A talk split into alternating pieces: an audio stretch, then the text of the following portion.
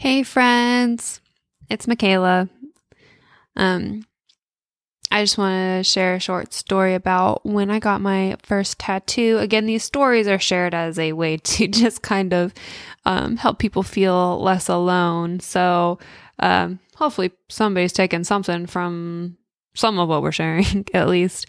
But yeah, so my very first tattoo I got on my forearm. I tried to pick a place I didn't think would be too painful in the event that I did find it more painful than some do. Uh, I thought that I have a pretty high pain tolerance, so I was pretty confident that I would be able to handle the tattoo. It's been some months since I got it, so uh, my details on this story may be a little bit fuzzy at this point, but I will try and relay it as best as possible. So, she and I had worked on the design beforehand. I told her that I wanted to get the state flowers of all of the states that I have lived in so far, and that has been a total of eight. So, it took up almost the whole inner portion of my forearm. I have a little bit of space between um, the last part of the tattoo and my actual wrist, probably a couple inches. But other than that, it's pretty much all the way up to my inner elbow and down.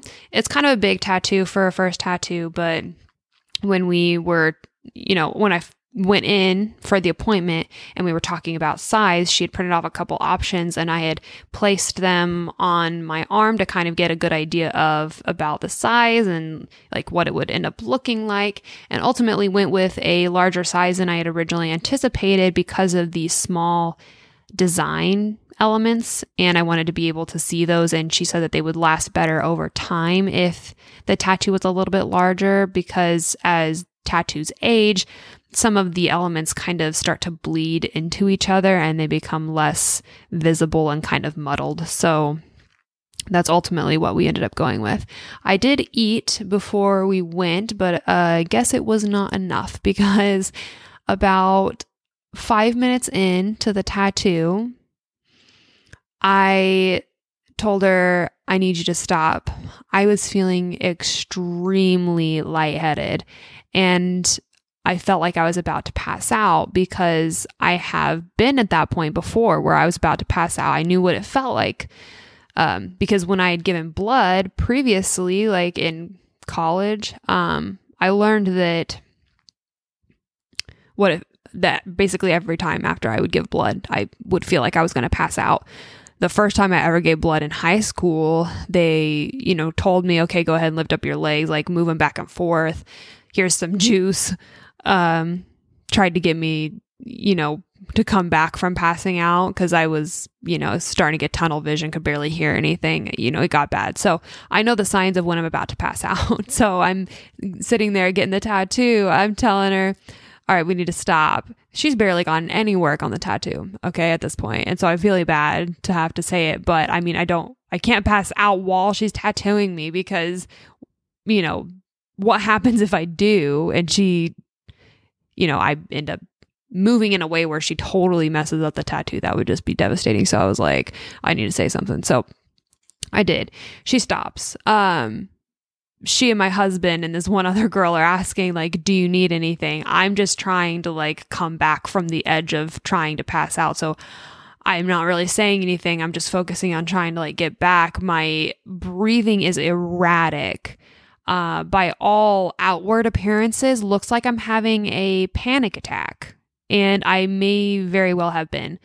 Uh, emotionally, I didn't feel like I was freaking out. It was a lot more painful than I expected it to be.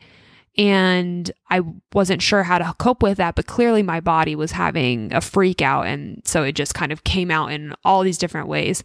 So I was able to slow my breathing down. I, um, they gave me some snacks uh, and some water. So I ate some snacks and I drank some water and was able to get the color back in my cheeks. Uh, after I took a break, I, probably about a 10 minute break, um, finally, you know, she was like, okay, what do you want to do? And I said, okay, let's go ahead and go through with it. Like, that's, let's keep going. I think we'll be able to, I think I'll be good now. Yeah, the tattoo was pretty painful. Um, I don't remember much about the pain at this point, but getting the tattoo was painful. The dry rubs are painful. And when it's healing, it's also very sensitive and um, it hurts quite a bit. So, anyway, overall, yeah, it, it hurt more than I expected it to. I don't know why I thought it wouldn't, but I will say that I understand now, like why people get tattoos. It is a momentary amount of pain for a piece of art that you're going to keep on your body for the rest of your life. So, worth it?